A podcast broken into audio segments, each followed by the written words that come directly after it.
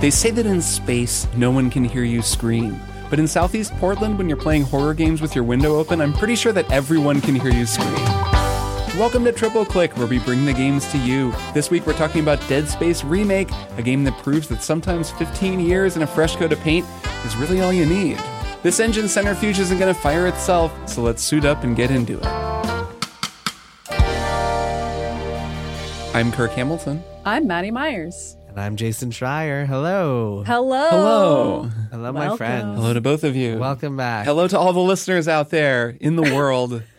Every single one. They can all hear me They can right all hear us. I hope it's I hope it's We're wonderful where you are. broadcasting live.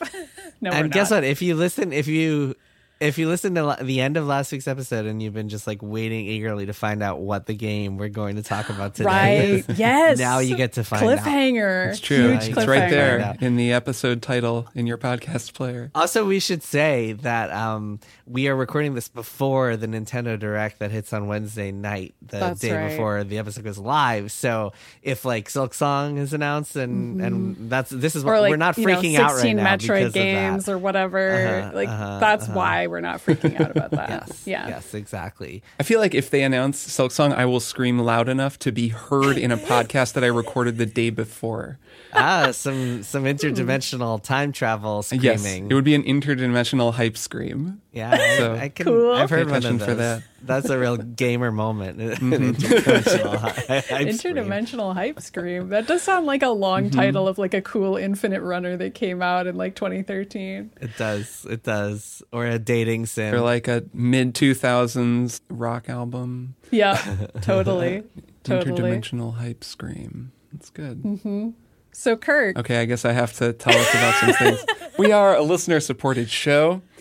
And that means that all of you wonderful listeners out there support us making this show. You bear with us when we forget that it was our turn to mention the fact that we're a listener supported show, and we really appreciate that.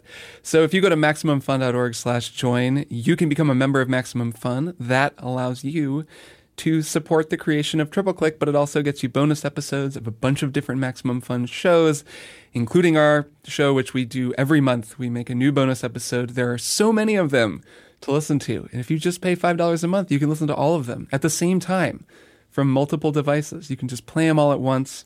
It'll be really confusing. that would be really disorienting. It'll just be yeah, I recommend listening layers to them and layers of sound. individually. You can go in whatever order you want. Though. That's true. I will say That that. is true. yes. That is true. But if you do, if you play them all at once while watching Dark Side of the Moon, then Oh. you can. Right, it there's a syncs secret up. message. Shit's crazy. You got to listen to some of them backwards, but uh, we're not going to tell you which ones. You have to figure it out on your own. It's a puzzle. It's a big puzzle. So, anyways, uh, MaximumFun.org slash join. Become a member. We really appreciate all of you out there who support the creation of our show. That's how we don't have ads. That's how we make the exact show that we want to make. And uh, that's thanks to all of you. So, thanks so much for being members and supporting the creation of this show. All right. We've kept the people in suspense long enough. Maddy, what are we talking about this week? They're freaking out right now, and they should keep freaking out for the entire rest of the episode because we are talking about Dead Space. Oh, yeah. Elaborate music sting. Mm-hmm. Violins are freaking screaming right now, and Necromorph just jumped out of a vent right behind you. There's always a vent behind you. Always. Always, no matter where Really you good are, there's a vent ventilation behind you. on the Ishimura. There's so many fans Well, blowing in on space, you. you need some good compressor coils. You need a really good HVAC system. Mm-hmm. Uh, I bet they use. I bet they don't use oil. I bet they use like real heat pump, like some high is real elaborate. like post-pandemic futuristic game. It is set Right, in the 26th right. century, so like they really learned from the pandemic in this game, and they were like, we gotta get all these vents, and then that was their downfall. That There was a bit of a pandemic on the ship, and they didn't there is contain it very well. Pandemic. yeah, I guess it wasn't so, that ventilated. in Kirk's style, I wrote a statement. I'm, Heck I don't yeah. want to make any big promises here. I'm not going to do this every time. I feel like I have done this for the past couple, but but I just did it for fun this time. It's a good okay. best practice. So, it's the 26th century. Space travel has been perfected, and humans are exploring the galaxy to mine other planets for resources. You're Isaac Clarke, an engineer on a repair mission for the USG Ishimura, a mining ship with a thousand souls on board, including Clarke's girlfriend Nicole, one of the ship's doctors. When Clarke and his colleagues fly up to the USG Ishimura, it looks abandoned. With no one to aid their landing, they crash into the docking bay and start exploring the ship. It doesn't take long for them to learn that the entire human crew of the Ishimura has been infected by a virus that transforms them into necromorphs with massive claw hands and sometimes other bizarre appendages, depending on which type of necromorph, because this is a video game and there are multiple types of necromorphs. anyway, headshots don't work, so cut off their limbs. Isaac and his crewmates split up to explore and figure out a way to escape this ship and its many horrors. Throughout it all, Isaac is determined to find his girlfriend Nicole, whom he believes must have survived somehow. So I will start by saying I played this game when it first came out in 2008, and it was scary then, although I will say I have much stronger memories of Dead Space 2, specifically the eye poke scene, not least because I wrote an article about that scene for Polygon, mm. and that scene is so memorable, but we don't need to get into that here. Eventually, we'll do a Dead Space remake episode many years from now, and we can talk about it then. So, the original Dead Space came out in 2008. It was developed by an EA studio called EA Redwood Shores, which then retroactively got called Visceral Games after Dead Space was wildly successful. It's a third person mm. shooter, by the way. Uh, you're pretty much just in one space. They add in some more Metroidvania elements for this remake, which came out in January 2023 by Motive Studio, different team, also published by EA, but different set of folks making this one. Uh, and I've played uh, several hours of the remake. I'm on chapter four. I will finish it but I find it extremely scary. So I have to take a lot of breaks. And I want to hear from you two how far you are. And uh, Kirk, why don't we start with you? I know you played the original as well. Yeah, I played the original Dead Space. Um, I didn't finish it, but I played more than I've played now. I'm, I'm, in Act 4 as well of the remake, which is very familiar because I remember the original one like it was yesterday. I'd say that one of the best things I can say about this remake is that playing it I am I have erased my memory of what Dead Space looked and played like in 2008 and now when I think about it I'm just like yeah it looked like this. I mean I'm basically just playing Dead Space. Because yeah. this is it's pretty true to the original at least in terms of overall content. Even though I know there are some changes it's it feels like Dead Space. Um, mm-hmm. even though of course it looks like a modern a video game and not like better. an Xbox 360 game. So I played um, yeah probably two thirds of the original and didn't finish it uh, for reasons that I'll talk about in a second or a little later, I guess. Then later, I reviewed Dead Space 2 for Paste Magazine. It was when I was first getting into writing about games. Mm-hmm. And because I was reviewing it, I had to finish it.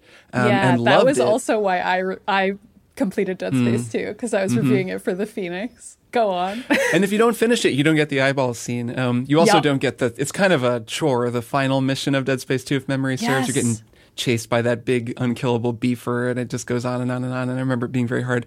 Anyways loved that game and um, really really just really enjoyed it and realized at that time i think that i loved dead space. And then of course was pretty disappointed by dead space 3 and then really just over the next decade came to really love and appreciate a lot of things about horror video games that I didn't in 2008. So it's really cool going back and playing this game again, basically, and kind of reflecting on all of the ways that I've changed and all the things about it that I love now that I found that I liked in 2008, but I found pretty intense and scary and kind of, you know, I, I couldn't really stick with it because I just wanted to go play something more relaxing. Now mm-hmm. I'm, I'm much more of a junkie for the sort of intense, you know, pressure cooker that this game puts you through. Mm-hmm. Mm-hmm. Jason, how about you? So I am a newcomer to this entire franchise for I think a pretty good reason that I'll explain in a second. Um, I am playing this Dead Space for the first time, really my first time playing any Dead Space game, and um, I'm up to chapter two. I think I played a couple of hours. Um, I'm like, I just got a pulse rifle. I'm up in the medical bay looking for the captain's body and stuff like that.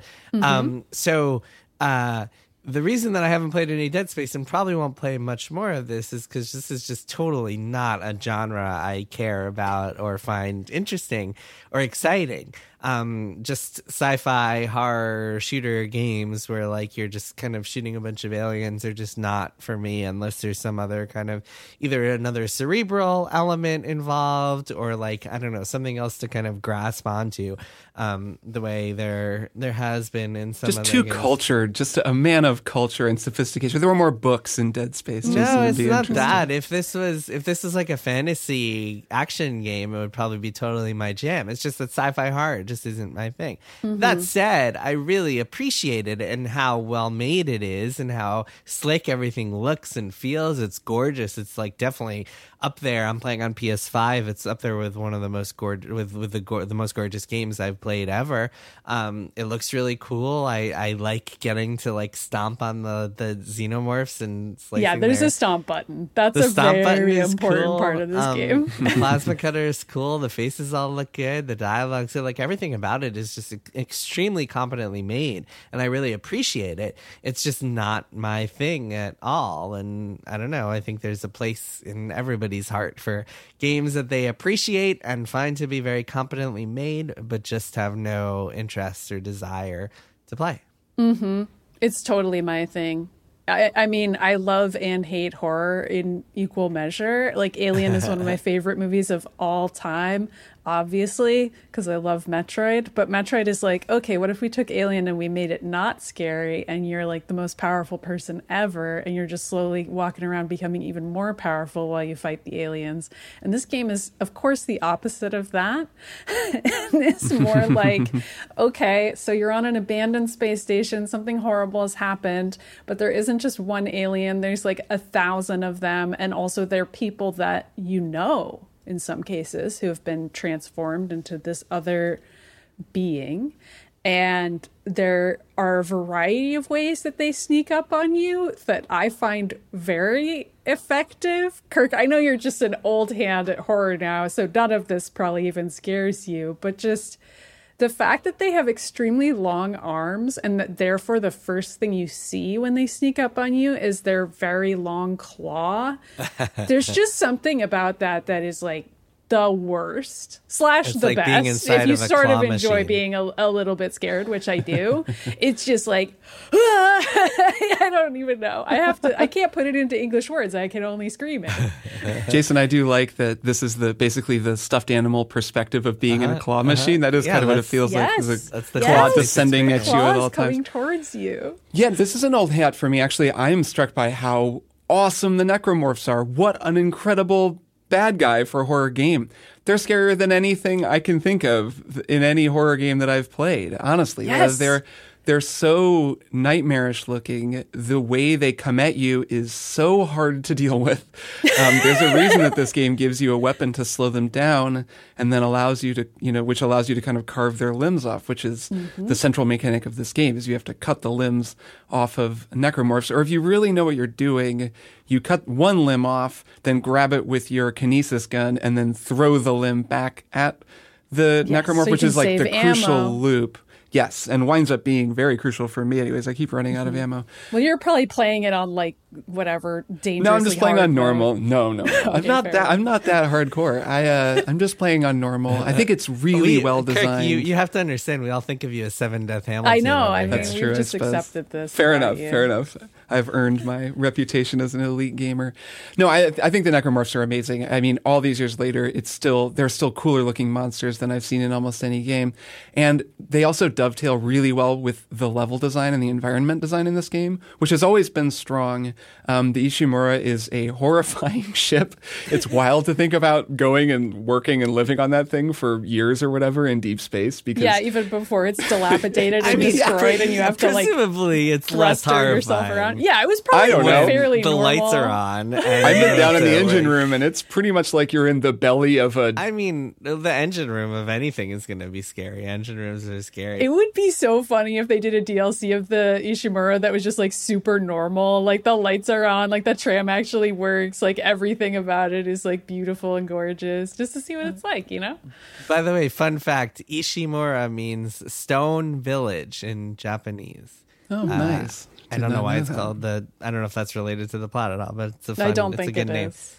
So If it to is, the know how. specifically the way that it dovetails with the design is that there are lots of spindly little spikes and other things around in the environment, and a lot of times you can't see, and you have to aim to see because then Isaac's flashlight uh-huh. shines, and the mm-hmm. lighting effects, of course, especially with modern technology, are very impressive. So you're always casting shadows everywhere, and Yeah. so many of the shadows that you cast are big spiky arms, like basically. so I don't I don't remember this in the first game. I think this might just be something that they're more capable of doing now. But a lot of it is the fact that your shadow is so tall in so many instances just due to the lighting placement like there'll just be some weird light bulb on the ground for some reason so that you can have an absurdly tall shadow and you just see your own shadow out of the corner of your eye and you're like ah is that a freaking air vent with a guy jumping out of it at me? But no it's just your own shadow. And the other thing i wanted to shout out that's kind of similar to the shadow and this was just pure luck on my part because I looked up the cutscene later to see if it was timed this way. But there's this moment on the bridge. You go back to the docking bay at one point pretty early on. Jason, you've probably gone past this at least, where you go back to the bridge and you like, you know, meet meet the person who was stuck back on the ship waiting for mm-hmm. you, and then of course she dies because everybody dies. This is a horror game, and then you're like heading back out off the bridge again, and there's this screen really far away from you at the end of the bridge that is showing like a promotional video of like the crew of the Ishimura. Do you guys remember this? So like there's this really creepy zoom in on like all the faces of the people of the Ishimura and like I for some reason like I was shooting at a necromorph like right in front of um, that screen. And like as soon as it died, that absurd zoom in on all the faces happened like right as it was dropping. And i was like oh my god there's a million of them i'm gonna freaking die. Like i was like panicking at like a promotional video of human beings. And then i was like whoa that's so cool because technically all of those people are my enemies that i'm fighting. It's just that Mm, they've all been think. transformed. And it was i was like oh that's so freaking perfect. Like this environmental storytelling is so sick. And then i looked it up and i'm like no that's just a coincidence that that happened to be like the way that that particular video was lined up in that moment and it's like one of the scariest visual things that happened to me in this game and it just unfolded that way because of the game kind of setting up something that could happen that way it was That's super video cool. game storytelling. Hell yeah. That's pretty cool. I'm finding that the headspace that this game puts you in, the sort of emotional The head- contour of The it. headspace Yeah, the- is that the a, head- is that Yes. intentional? space Dead Space 3, Headspace. two Um, the headspace that this game puts you in is uh, remarkable and kind of different from your average zombie or even horror game because of the sort of cosmic nature of the the threat of the of the horror. It is this is kind of a zombie game, but it's also it really is bringing in this cosmic element that to me at least has always felt It's really Bloodborne. This is a Bloodborne remake. it is kind of what you're saying. bloodborne-esque yeah Well, yeah. I mean, like, so it in the it's borrowing from some of the same influences, Bloodborne, the same kinds of cosmic mm-hmm. horror, Lovecraftian. And- yes well, yeah. it, and yeah, it's Lovecraft, but it's Lovecraft at this point is so diluted down through subsequent influences. Really, the influence in this game that I detect the strongest is Event Horizon. Have either of you seen Event Horizon? no but i'm familiar Yeah. So this is a 1997 movie directed by Paul W.S. Anderson. I went and saw it memorably with a French exchange student who was staying with me in high school. Oh, And ooh la la. I don't know why I went to see this movie. I don't. I didn't go see horror movies in the theater a lot. I, I really can't remember. I think I liked the Michael Crichton novel Sphere, and it looked kind of like Sphere. So I was like, yeah, sure, let's go to Event Horizon. So Event Horizon is a horrifying movie. I love it. I think of it, it's one of my favorite horror movies, just because it's deeply, deeply terrifying. I've always found it to be very, very scary. And the story is very similar. It's I think it's a mining ship, but it's a or a salvage ship out in the middle of nowhere mm-hmm. like goes Alien. silent and then a rescue crew arrives on the ship and is like well what happened here and they walk into again like the most horrifying looking ship even leaving aside any monsters or anything scary just this gothic like sarcophagus in space which is very similar to the ishimura and then of course something horrible has happened but it's it's different than alien because in alien what's happened is there's basically an animal on the ship that's all mm-hmm. alien is it's Yep. just the xenomorph is just an, a dangerous panther you know Yeah, it's just a being from elsewhere that's brought in. Loose yeah. tiger in the zoo. Yeah, it's a loose tiger. It just happens to be very scary looking. Where in the case of Event Horizon, they were do they like went through a black hole, I think, to try to travel somewhere, and they accidentally jumped dimensions to hell. And they went to actual hell, and then they brought hell back with them. And there's like a portal to hell So the things that are coming after the heroes are way more abstract and weird and kind of, you know, there's more insanity and more horrible, like body mutilation, people ripping themselves apart and like really disturbing imagery that goes way beyond, you know, basically a space bear rips you apart. Um, And the camera work makes it scary. And that's what's happening here too, is there's this marker that connects everything. There are these whispers and the necromorphs are this kind of fundamentally mysterious force. They're networked together. There's a there's something animating them, but it's never totally clear. And I know some of that is explained in parts of Dead Space 3 or like books or something that I and haven't read. like the read. comic and so on. Yeah. The midichlorians of this universe. no, and no, it's actually the extended universe is pretty cool. But go on. It is. No, there's there's plenty of good storytelling in Dead Space, but in this game at least it's not really explored, but it is much more than just oh there's a virus that turns people into Yeah. Mm-hmm. zombies. It's there's something more there. There's something deeper and more mysterious and kind of farther back from our ordinary experience. I think that's like an Right, important yeah. part of the vibe of the game. That's the part that I found really scary too, is just the idea that this marker could infect you, but in a way that a virus couldn't. It it infects your mind, and you start Right. seeing visions. Like, I, I mean, Jason, I know you're not that far, but you probably already read like some emails or you know voice logs or whatever where people talk about seeing visions and oh, like I hear something in the gears, but there's nobody down there, and the idea that that would be some of the early symptoms of you becoming a claw hand guy it just makes it so much scarier because it's like oh you just you can't escape this this and it, it also becomes sort of a religious uh, phenomenon as well and they get more into that in the second game where people are like worshiping the markers and it, it's like um Yeah, the moment that I enjoyed was walking into a hallway and seeing uh, a dude just banging his head against the wall. And then Very collapsing, famous classic, moment. classic Dead Space scene. is, yeah. uh, yeah, the the psychological horror of it all is a lot more disturbing than really the animal. Uh, Kirk, I think that's a salient point because the idea of like an, an animal trapped with you is scary, but like the idea of something trapped in your brain is a lot scarier. The idea that you can't, it's like not this external force that you can just do away with, with, but this internal thing. And that's what makes pandemics so scary and viruses so scary. And it's also what makes something like this so scary. Mm-hmm. and also what can make like an extremist religion so scary and like a conspiracy mm. and like the idea of a conspiracy taking over people that you know and you not being able to help them i mean i, I think the second game uh, is delves up deeper into the idea of that as an additional layer of horror and it's why i'm pretty excited that one assumes ea will remake the second game too because this this first version of the remake adds in more story than the first game originally had. And I really like all the additions, and I can tell they're like building on the sort of religious element and the conspiracy element of the horror as well. And that part freaks me out, but like I'm so impressed by the way that it freaks me out, and I'm really, I really respect it. I'm like very into the way that they've incorporated that theme. Yeah, there. I mean, the second game has Isaac as the main character again, and historically, so in 2008, Isaac did not talk in the original Yes. game, and as a result, he was kind of a non-character, which worked fine for the game, really, for what it was. And they haven't actually had to change that much to turn him into a talking character who takes his helmet off sometimes and has a face. But because I He talks know a lot in this. where the story is going. Well, he talks, but it's not like he's really, you know, I don't know, like um, he, he's not Nathan Drake. Like he he does talk, but he doesn't talk as much as he might. And in the second game, he is a very present force in the story, and it's all about. I mean, he's the sole survivor of the Ishimura, and so the second game deals with that a lot. And he is like losing his mind and is being pursued by the ghosts of characters from the first game and seeing like horrifying visions. So there's way more of that psychological horror, which is kind of the if we're in, staying in video game land, it's kind of the Silent Hill to the Resident Evil. You know, Yeah. those are the if those are the two schools of video game horror, where one is more psychological and one is more just there's a monster coming at you. Um, It allows them to have a little more of that. Uh, and they certainly have a lot more in the sequel, but the fact that they're bringing some of that back into the first game, just it's nice. It like it changes the mix up a little bit. Did either of you guys play the Callisto Protocol?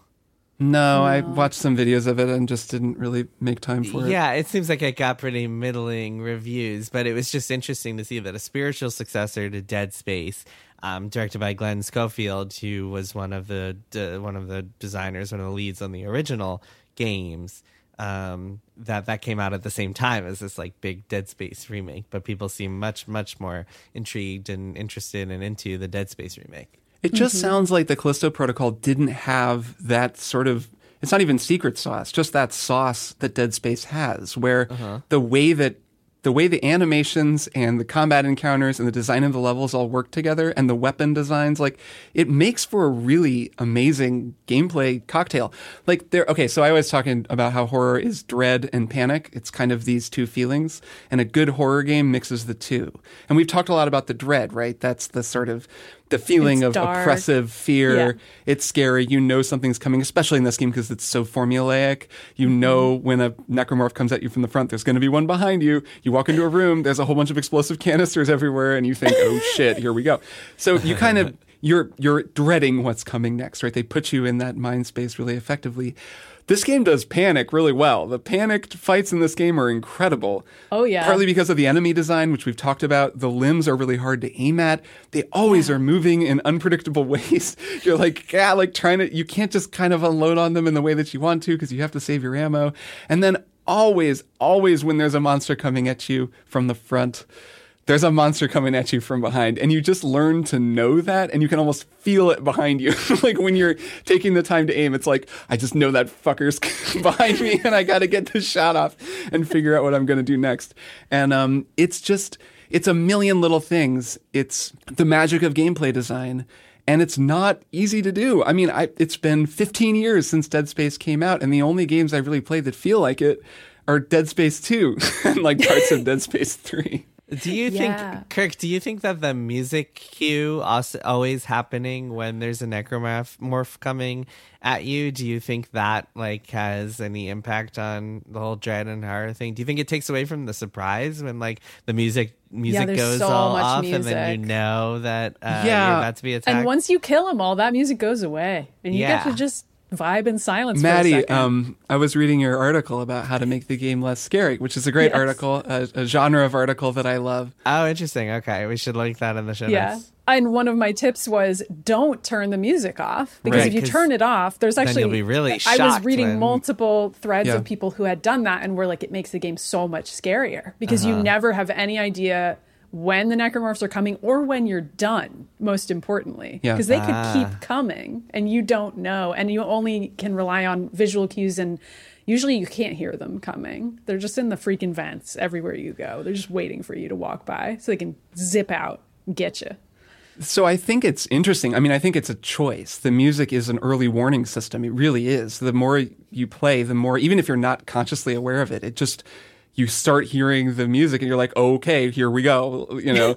But there are all sorts of cues. Like I was saying, you know, if you walk into a room, first off, you're playing Dead Space, so you're going to be attacked by necromorphs. Like, this is just not going to be a peaceful jaunt down the hallway. But, But, also, but I'm know, simply trying to collect a key card. I'm, I'm simply walking just an down this engineer. I'm hallway. Well, I'm just job. wondering. I mean, I guess, I guess, Maddy, you just answered my question because I was wondering if that music takes away from the impact of the horror of them coming at you and the surprise of them coming at you. it adds to the impact because it's specific. It's a specific thing they're going for. They don't want you to feel surprised. They want you to know what's coming and to feel the tension ratcheting up, which this game does on every single you know vector that they can. The environmental design the level design the story the pacing. You're constantly feeling like you're like put it's you feel the pressure coming and coming and coming and then the music stops and it releases and you know you can kind of take a breath. I think that it's all part of them giving you that experience. They need to give you those signals because they're not trying to surprise you. The jump scares aren't Right. you know, it's not trying to like come out of nowhere like a movie jump scare where it's a shiny, you know, happy sunny day and then ah, like something scary happens. Like that, they just can't do that, and so they don't try to. And I, I'd offer Alien Isolation as a comparison point because that game doesn't do that. Where you'll just be walking around and you don't know if the alien is going to drop out of a ceiling vent one room over from you because the game isn't structured the same way. There's this sort of artificial intelligence driving the alien. It's always sort of hunting you but it's not a scripted scare the way that Dead Space is constantly scripted. So it can be more random and it does make you jump or feel that, you know, sinking feeling of, oh God, now I have to deal with this alien, you know, in addition to whatever else I was dealing with. A very, very different feeling than playing Dead Space, and one that uh, that's a context I actually didn't have when I was playing the game in 2008. And now that I've played Alien Isolation, it gives me a whole different appreciation for the way this game is designed and for what it's doing. Mm-hmm. And there is also at least one difference between Dead Space 1 and the remake that we're talking about, where there is a slight amount of randomness now, which I don't know if you noticed this, Kirk. But in 1, as far as I know, every jump scare as it were was planned. Like you each each necromorph would be in a certain place and the same place every time if you replayed a level. Whereas in this game there are differences. So if hmm. you replay parts of it it might jump out of a different vent, for example, or in a slightly different order or at a different time. I think the number of enemies is the same. There have only been a, a couple missions I've replayed out of curiosity just to be like, where, where are they going to come out this time? And there are definitely differences. Hmm.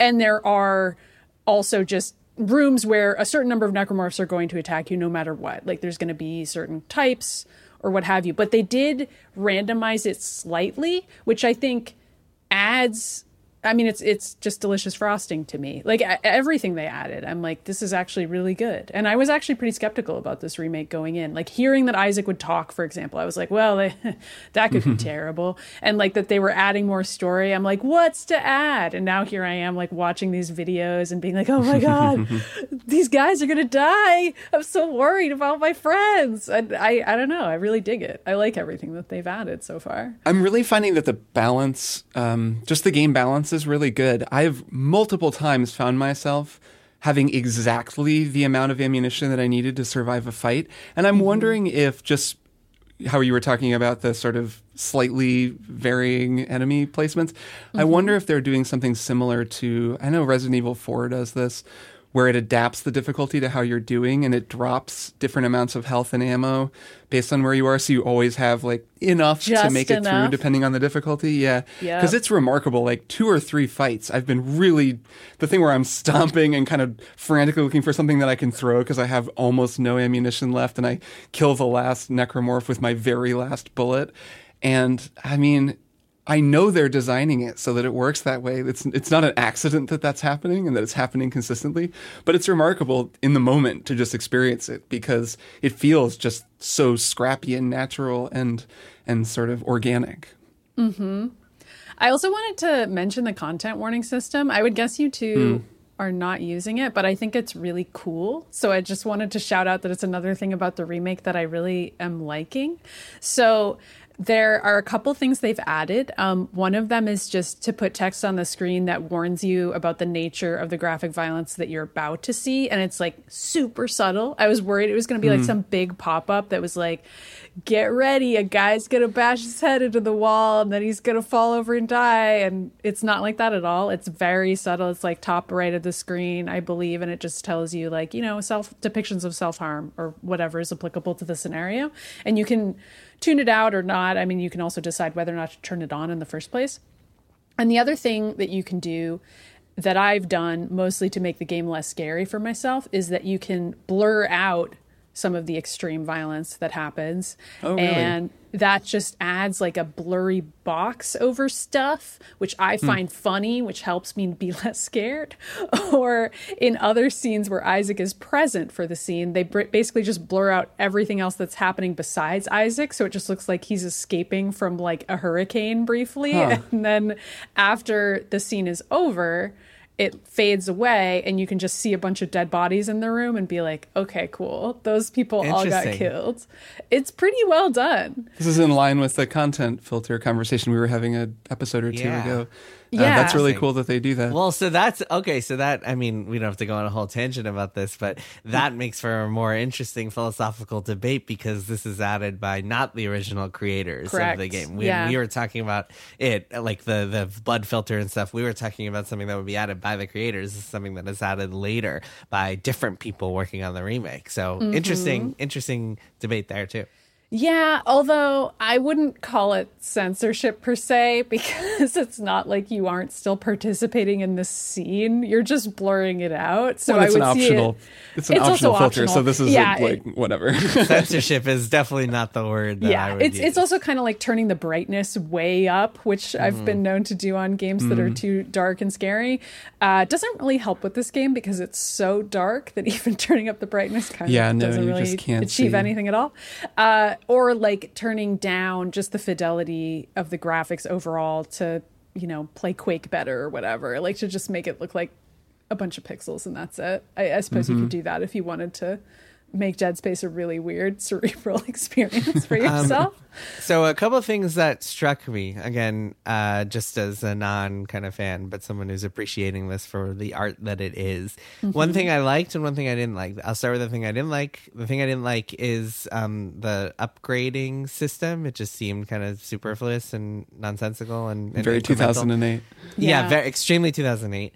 Um, the thing I really liked is the UI and the way that like the doors, like the way that the Mm-hmm. your your button appears and it's like continue question mark, go in, refill, save station, um, and the way that your menu opens up kind of diegetically within the world. I think it's all really cool and and very much adds to the experience of like this uh, scary world where you can't take yourself out of it for even a second. Even opening the menu doesn't take you out of the you issue can't more. pause it, You're stuck yeah. on this thing, man. Yeah. Isaac's stuck. That was groundbreaking. All of that, the UX stuff was groundbreaking at the time. Yeah, and the health, health bar is on yeah, the your health bar on your backpack. Yeah, also really cool. Yeah. So Yeah. cool. This was the first game I had ever seen that did that. Um, the lack of markers and stuff. I bet Kirk Kirk really They made a big deal out of it when it came out. That that was like one of their stated goals. Yeah, I really liked that. And I, I had forgotten how much I liked it, uh, despite obsessing about it at the time. And then playing this game again, I was like, oh, yeah, the health bar's on your body. And also your little stasis charge up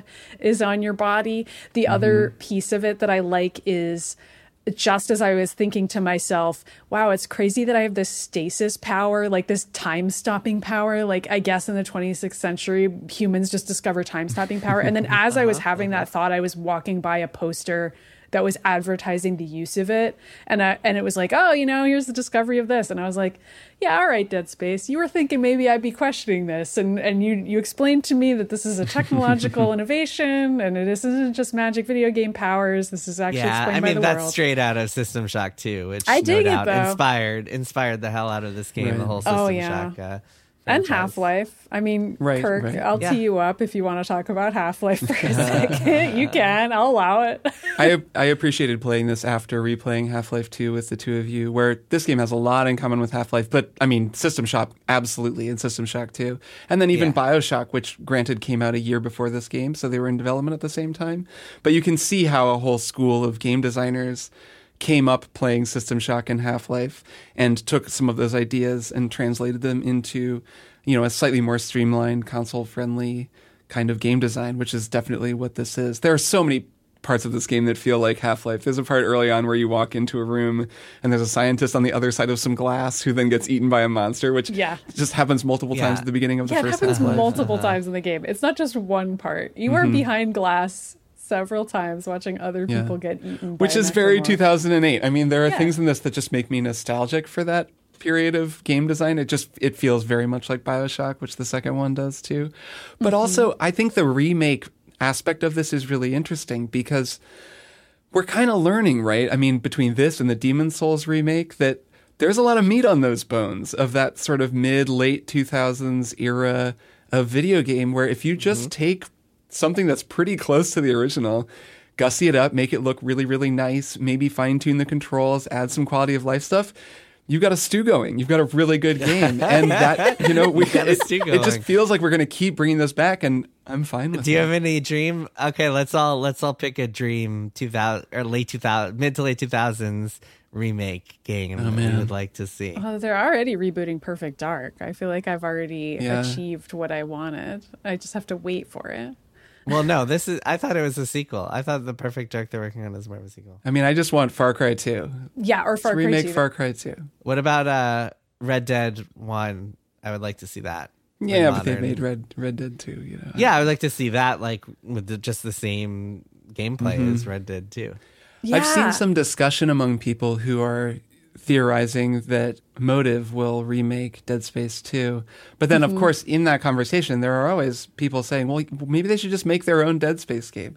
Like, I think the, the Dead Space fans' dream is a remake of Dead Space 2 just because it's a beloved, very good game, and Mm-hmm. then a new version of Dead Space 3 that just rewrites the story of Dead Space 3. and Yeah. like, because that game is pretty dire. Like it does, it Uh-huh. ruins a bunch of characters. It has a Mm-hmm. totally bananas ending. It's worth looking up the ending to Dead Space It 3, is. even if you'll never play. Also You, like, fight I a don't- planet. I'm not going to spoil it, but like this game does make some changes to the ending of Dead Space One, which Oh, suggests that maybe they will change some plot things in Dead Space Two. And I just looked it up because I wanted to know where it was going to go, and I've already Sure. played the original game, so it's it's fine. I don't really consider it a spoiler at this point for myself personally. Uh, and so I am kind of curious if they were to quote unquote remake Dead Space Two, they could still keep in some of the best parts of it, but also change the story and tee up a completely different version of Dead Space 3, which is sort of a fun way to approach a remake. It's all it's kind of Final Fantasy VII remake style where you I'm end up you going in it. a different direction by the end than what was expected.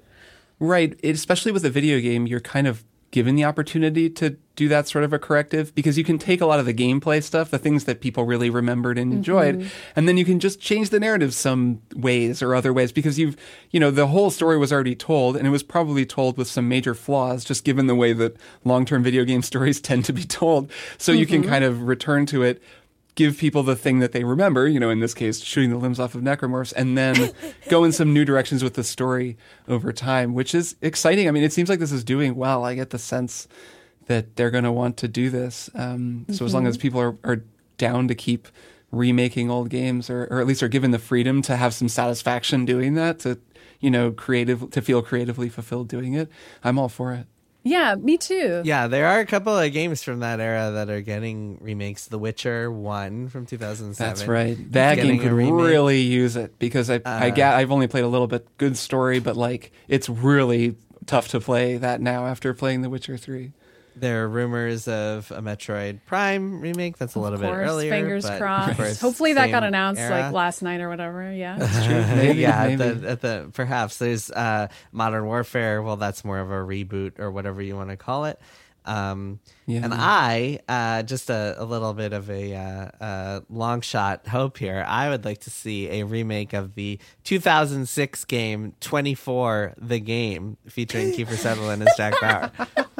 What? I wasn't sure what you were gonna say, but I wasn't. Why didn't you say. Dante's Inferno? I'm so confused right now. That's Um, another 24 early- the game is of course in case you're curious it, it features most of the voice acting cast is the actors from the show it is set between seasons two and three and in fact it's, it it's like it clears up a cliffhanger. It's 100% canon. It clears up a cliffhanger from season two i believe And why uh, wasn't within that the bet game. for this year for you? 24, the video game. because it's hard to play like a PS2 game these Mm-hmm, days unless you crack open a, a PS2. I don't think it's very playable these days. Probably There's also not. a Lost game. I don't know if you either of you played that, but you want to talk late 2000s? Oh man! I, so I, I'm looking at the Wikipedia page for that, Jason, and I was about to say "Lost Via Domus." what about that? Did you Uh-huh. Yeah, play that? I did. Of course, I I was so obsessed with Lost. I had Man, play that's that. a 2008 ass game. If ever Wow. that game that the ending of that game was like open up all sorts of mysteries it was oh, basically Oh, like just to quickly sum it up you play as this guy who's like a survivor who's just never seen in the show because like in the He's show in the tail, right? Yeah, he's in just the show. guy. well, no, well they're they're they're extras all throughout the show Yeah, that you just right. never meet. So he's one of the extras, and like basically he his wife like either died in the crash or he can't find her or whatever, or like he couldn't save her, blah blah blah. Goes through the game, like goes in the hatch, like meets Locke, does all sorts of shit for for a bunch of Just uh, does it like five seconds after the main and then cast. he winds yeah, up yeah. he get he gets a compass from Ben Linus, I think, with like degrees to leave, and he gets on a boat and he leaves the island. And when he leaves the island, following these degrees, he just like has a flash and wakes up again in the exact same position he was in when the game started, except the wife he was looking for is like next to him now, and then it's like lost and like cliffhanger ending. It was crazy. doesn't- It was so wait, ridiculous. was the whole game was a dream? No, it wasn't a dream. It was like he changed time. But then, Oh, of course, oh, this oh. has nothing that like the show is totally different. I, it's nonsense. We're talk about Okay. games that do not need to be remade. That is I know, lost it via sounds really Jonas. I don't good to know. I don't know. There They might- should remake the entire sixth season of Lost. That's what they should. do. Oh my first the game, then the show. That's talk about a show we should do a Beans cast of. Oh Anyway, my- I- who has the time, Jason? Who Yeah, has the really. time? Anyway, episodes. clearly we we're done talking about Dead Space. I, think, I think we've really covered it now. Um, uh, It's so good. It's great. I love It's it. I think people should play it. It's I'm so psyched good. they remade it. I'm gonna keep playing it. It's it's really good. It's amazing. Uh, we will take a break and be back with one more thing. Oh, Russ. Hey, hey. Yeah. Oh, I'm glad I found you in line. These clouds are really freaking me out. I hate having to stand in line, and boy, what a line. These giraffes do not smell good. No, they do not, and they have such short necks. but I'm hearing we need to get on this We arc. gotta get on the ark. It is Yeah. about to rain. God is about to destroy humanity. Hey, oh, sorry, sorry, sorry. Are you Noah? yeah, I know we look like humans, but we're actually yes, we're totally. podcasters. we are podcasters, so it's different. Have you heard of Ono Ross and Carrie? We investigate spirituality, claims of the paranormal, stuff like that. and you have a boat and say the world's going to end, so it seemed like something for us to check out. we would love to be on the boat. We came two by two. what do you think? Ono Ross and Carrie, available on MaximumFun.org. Oh my gosh, hi. I'm Dave Holmes, host of the pop culture trivia podcast, Troubled Waters. On Troubled Waters, we play games like motivational speeches. It goes a little like this Riley, give us an improvised motivational speech on why people should listen and subscribe to Troubled Waters. I look around this ad and I see a lot of potential to listen to comedians such as Jackie Johnson and Josh Gondelman, and they need you to get out there and listen to them attempt to figure out sound rebus clues or determine if something is a Game of Thrones character or a city in Wales. I have chills. I'm going to give you 15 points. All that and so much more on Troubled Waters. Find it on MaximumFun.org or wherever you choose to listen to podcasts. We are back. I will go first with my one more thing because it's related to aliens. Oh, okay. and it is I am rereading Animorphs. I'm not sure how far I'm going to get, but I have begun Animorphs number one, The Invasion. I'm happy about this. Is this because we talked about Animorphs on on It's Triple kind of because we talked about about it? It's kind of because Yeah. everyone's talking about Animorphs lately. Ah, okay. And it's also because they have released very slowly since 2020, Scholastic has released audiobook versions of every single Animorphs mainline novel, of which there are 54. And they're putting out the 48th book this year. They're not quite done releasing all the audiobooks, is what I'm getting at. Most of them are done. Wow. So that's how many hours of listening? I don't know, a lot. Wow. it's going to take me a while. I I don't know if I'm gonna. This is why I began by saying I'm not sure how far I'm going to get. Uh, but I'm having a really great time. These books are great. I remember loving them as a kid. I also remember every adult will tell you, "Oh, they're actually really dark." And like, yeah, they are, but they they're say. kids' books. Like, it's fine. You're gonna be okay. and uh, they're about an alien invasion. I'm gonna describe the premise of Animorphs just in case the listener wants to check out Animorphs. I've never I read genuinely Animorphs, recommend so doing I'm, it. I'm happy to hear Um, about. You missed out, Kirk. I know. I'm I a was obsessed old. with Animorphs as a kid. I know. We talked about and it they came on the out show. once a month. It was crazy. They had a new book every single month. I know. K.A. Applegate, she was out there. She was writing as fast as she could. Body horror for children. Her and R.L. Stine, icons. Anyway, Truly. so Truly aliens land. scholastic book fair icon. Aliens land and a group of diverse, adorable teens get their their lives shaken up by the discovery that aliens had actually already invaded Earth. Uh, kind of like the aliens in Peacemaker, if you've seen that show. Uh, there's like little bugs in a whole bunch of people's brains, controlling them, controlling their thoughts. But the alien that these teenagers run into is actually a friendly alien. He's kind of shaped like a stag, and he's blue. And he's like, "Hey guys, there's a bunch of really bad bugs controlling people on Earth, and I'm dying. And my in my death, I'm going to give you the superpower for the five of you to turn into animals. Any animal that you touch, you can get its DNA." And then Sick. learn That's a, how to a turn pretty into it. reasonable plan for fighting off an Yeah. invasion. Is like pick a few It's really kids, let them turn easy. into animals. Well, listen, this good- this it's a good guy's dying. He didn't have any options. I, I mean, there's so much lore and canon, and you wind up with these side books that tell the story from his perspective. Yep. And it turns out Mm-hmm. that these five guys, like, they weren't coincidentally there. Like, it's there were good reasons. Like, he knew what he was doing. For Freaking real. absurd. Anyway, it's incredible. The kids are great. The body horror descriptions are freaking absurd. Like the descriptions of every horrifying alien, and then also the descriptions, like line by line, of a child turning into a dog or whatever. Like that sounds really cool when you're a kid, but as an adult reading it, I'm like, this is horrifying. Yeah, their bones crack. That's like in The Magicians. They turn into foxes and it's horrifying. Or they turn Yeah, into birds it's and it's like as messed up Uh-huh. as that would actually be. Yeah, it's Uh, extremely that messed up. So yeah, Animorphs. The audiobook is freaking great. Yeah, that's what I was gonna expect ask. all the rest of them will be amazing.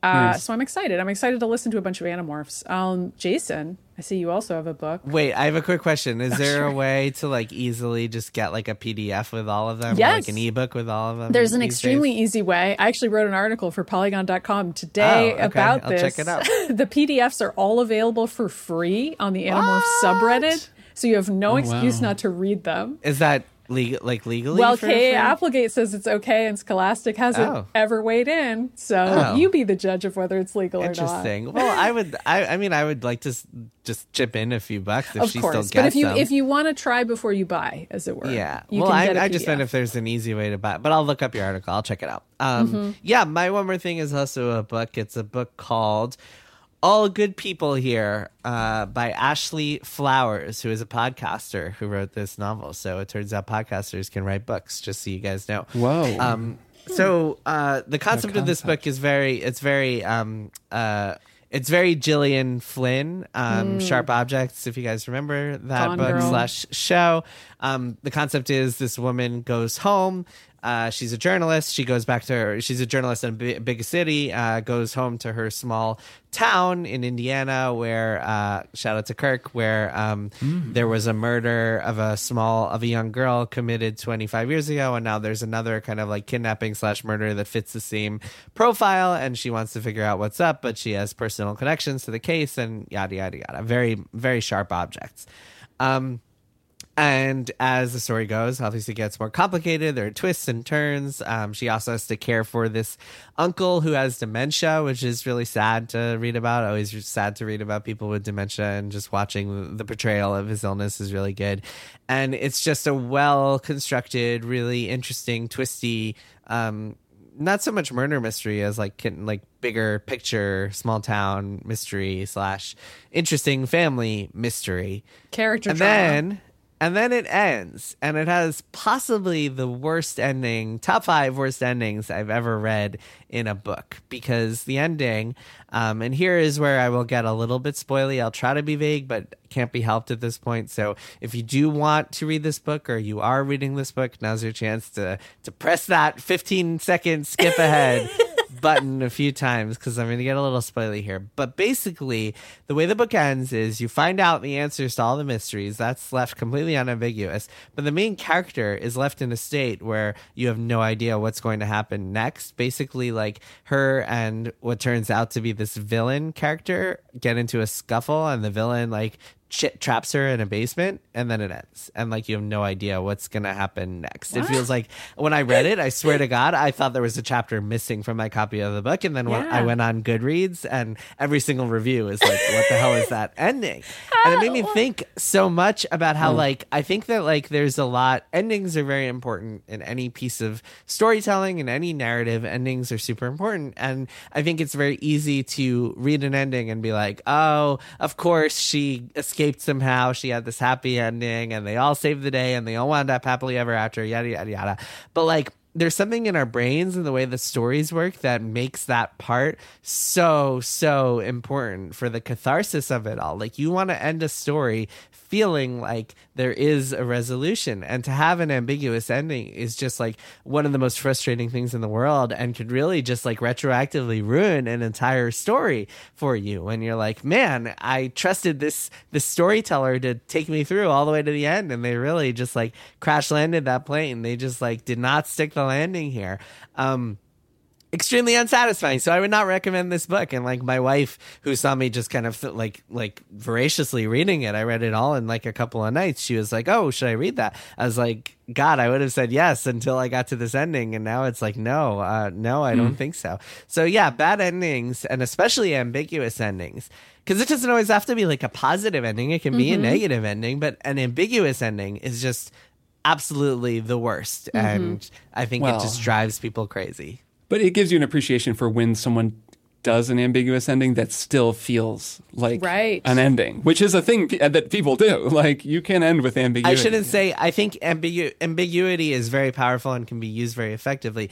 Ambiguous in terms of like like if the entire book is about one thing and then that thing is just not like resolved in a satisfactory matter or in it's resolved in an ambiguous way, then that's what's frustrating. So the entire book, it's like what's the best way to put this? I think you trust a book to follow its own rules, to play by its own rules. And when a book feels like it's cheating you at the end, that's when you get really frustrated. So if a book is like, if something is super literary and it's exploring all sorts of different themes and it ends on an ambiguous note where you don't know how a character is feeling because you never really knew how they were feeling, or you don't know what's going to happen next to someone because that wasn't the point of the book in the first place, then it feels fair and it feels earned and it feels like, oh, okay, cool. This left me with a lot of thinking. Whereas if a book is very kind of pulpy, twist driven, like we're following this protagonist and her thoughts the entire time. The whole point of the book is to just kind of propel us along this this murder mystery story. And then you get to the end and it just kind of abruptly ends. That's when it feels completely unearned and unfair and unsatisfying.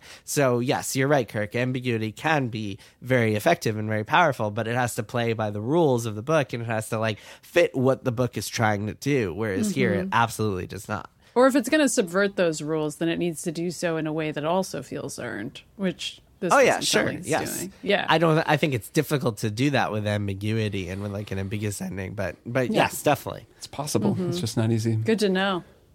All right, Kirk, what about you? Well, I've been playing Hitman, Hitman 3, which has now become Hitman World of Assassination. It's changed names, which is pretty cool. Totally and new uh, game. There's a new mode in it called Freelancer that is also very cool and really interesting. I've never really seen anything like this before. Um, so everyone knows I love Hitman. Um, I've played all three of the Hitsman, the recent IO Interactive ones. I've actually played, gosh, I think every single Hitman game ever made. There maybe Hitman Three. I think I maybe didn't play back in the day. These games are really fun. They're a very, they're like my exact kind of stealth game where you can just experiment and they're very systemic and lead to lots of comedy and just fun, I don't know, sequences of events. So we've talked about Hitman on the show before. Um, Hitman 3 came out, what, two years ago now? Something like that? I think so. I feel Yeah. like it was one of And, our first um, triple plays on this show. Yeah, we played it. I guess, in our first year. So since then, uh, they've they've released some stuff. IO Interactive has released some DLC and expansions for that game, but they've also sort of gradually started bringing all of the Hitman stuff together, and now they've finally taken Hitman's one and two and fully combined them into Hitman three. So that if you, it used to be if you owned those games, you could play those levels within Hitman three. But now, if you buy Hitman three, you just get all of those levels. The whole thing is like one big package. It's still a little bit confusing because, of course, it is the the downfall of Hitman has always been that there's like weird, confusing shit like this online requirement that it has that's really frustrating. There's always like something where you're like, this could be the perfect game if you guys just would get out of your own way. But, anyways, it's as simple as it's ever been. You can buy what is now called Hitman World of Assassination, and you get.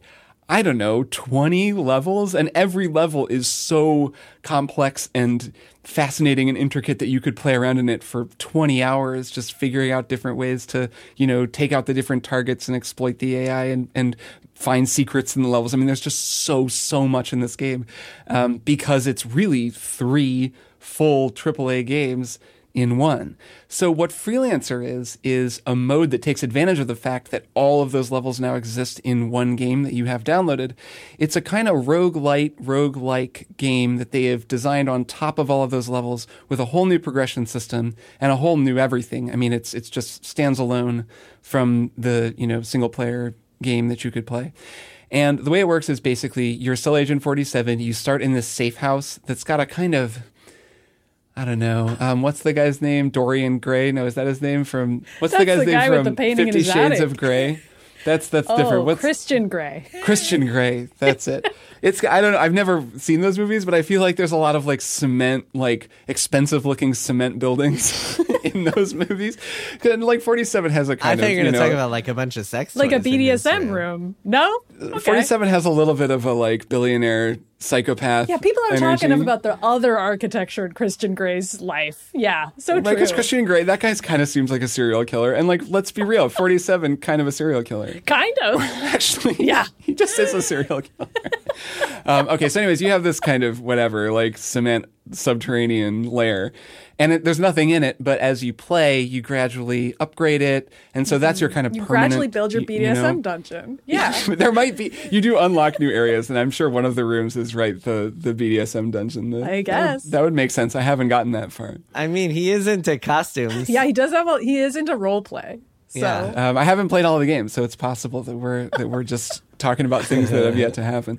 So, anyways, you go out on missions. The way that it works is you have like a campaign. It's a whole bunch of missions, um, and they're kind of they're broken into chapters. They get longer and more difficult as you go. It's really hard at first. You lose a lot because it's a. I mean, it is a roguelike, so. The biggest challenge with this game is that you have to deprogram yourself from the way that you play Hitman, or at least I had to because I've played, I don't know, 100 hours of Hitman and I'm very used to playing it a certain way. And this requires you to play it very differently. So you get, it picks the levels at random. You'll get, for the beginning, it's like three locations around the map. You have to kill a certain number of targets that are assigned procedurally to any of the characters in the level. So, I mean, they pick them, but it's like could be one of a million people. So you kind of look, all right, well, this is, these are my three locations Colombia, New York, and Sapienza. So for me, at least, I know some levels better than other levels, but I know them all to different degrees. And I kind of look at it and think, all right, well, that sounds good. So then you pick your first destination. It gives you some like side objectives. You're going to have to kill two people. You'll get bonus rewards if you, whatever, don't unlock any doors or if you only kill your target, things like that. You don't have to follow those, but you can. Basically, you just have to go in, find the person, kill them, and get out. You can't save which means you can't save scum, which really hmm. changes, I would think, the way that most people play Hitman because you screw up a lot in these games. It's actually like, as much as I feel like a silent assassin badass when I play the game, that's because I am cheating and reloading a save whenever I get spotted. Like if you play without that, like if you've ever played an elusive target in the base game, it's that same Yeah, feeling where you get one, time, shot One shot. Mm-hmm. That's you it. can't Yep. save and if you screw up you know i mean there's ways to like quit to desktop really quickly and still get to try it again but if you're playing honorably you just lose so that happens here too and it leads to way more chaos way more violence because you're not really getting penalized for collateral damage. Like you might not get one of those optional goals but mostly you kind of just can shoot your way out of something if you're able to and keep going until you get your targets or like eject early because if you don't die you just fail. You know you don't lose as much stuff as you do if you die whatever. There's a lot of particulars and a lot of metagaming to this to like you kind of have to if you really grind and build up your weapons you can kind of approach it a certain way which is true to most roguelikes. There's kind of an optimal way to play.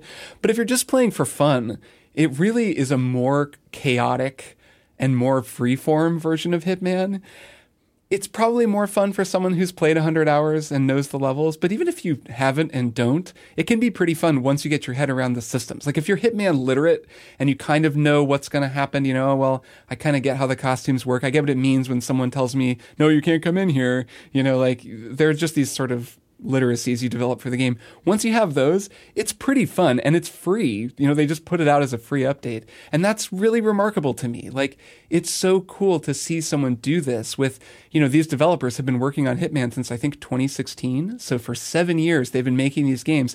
This is so much stuff. I mean, it's just so much level design and content and like just things you can do. And they've managed to take it and rather than have it be siloed off and released in a whole weird way, they've pulled it together into this one thing that now everyone can just play. And they've developed a new way of experiencing it all together, which I just think is really cool. I've never seen anything quite like it. Um, it'd be like if like if Arkane released a game that was Deathloop and both Dishonored games with all those levels mixed up into a new Yeah. like roguelike and Prey Mooncrash or or, like something. the Zelda randomizer was official somehow, or like Right. the, the like boss randomizer in Elden Ring and stuff like that. Right. Yeah.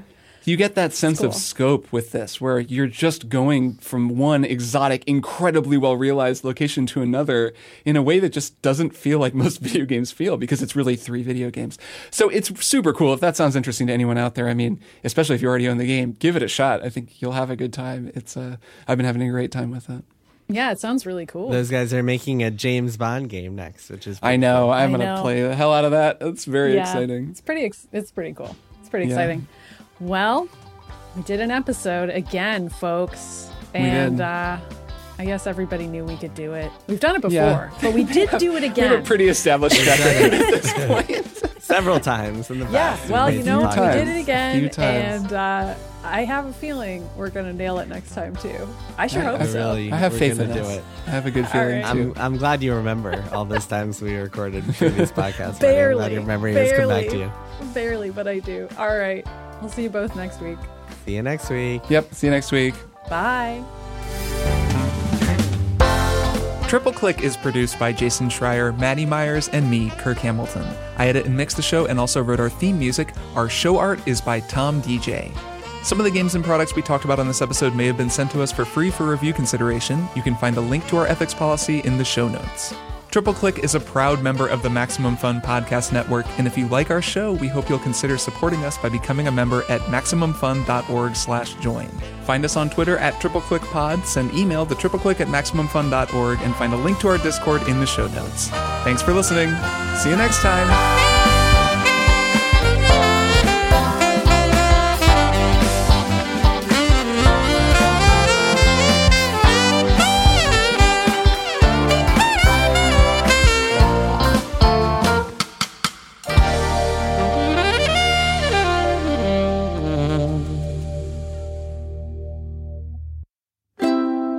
MaximumFun.org. Comedy and culture. Artist owned, audience supported.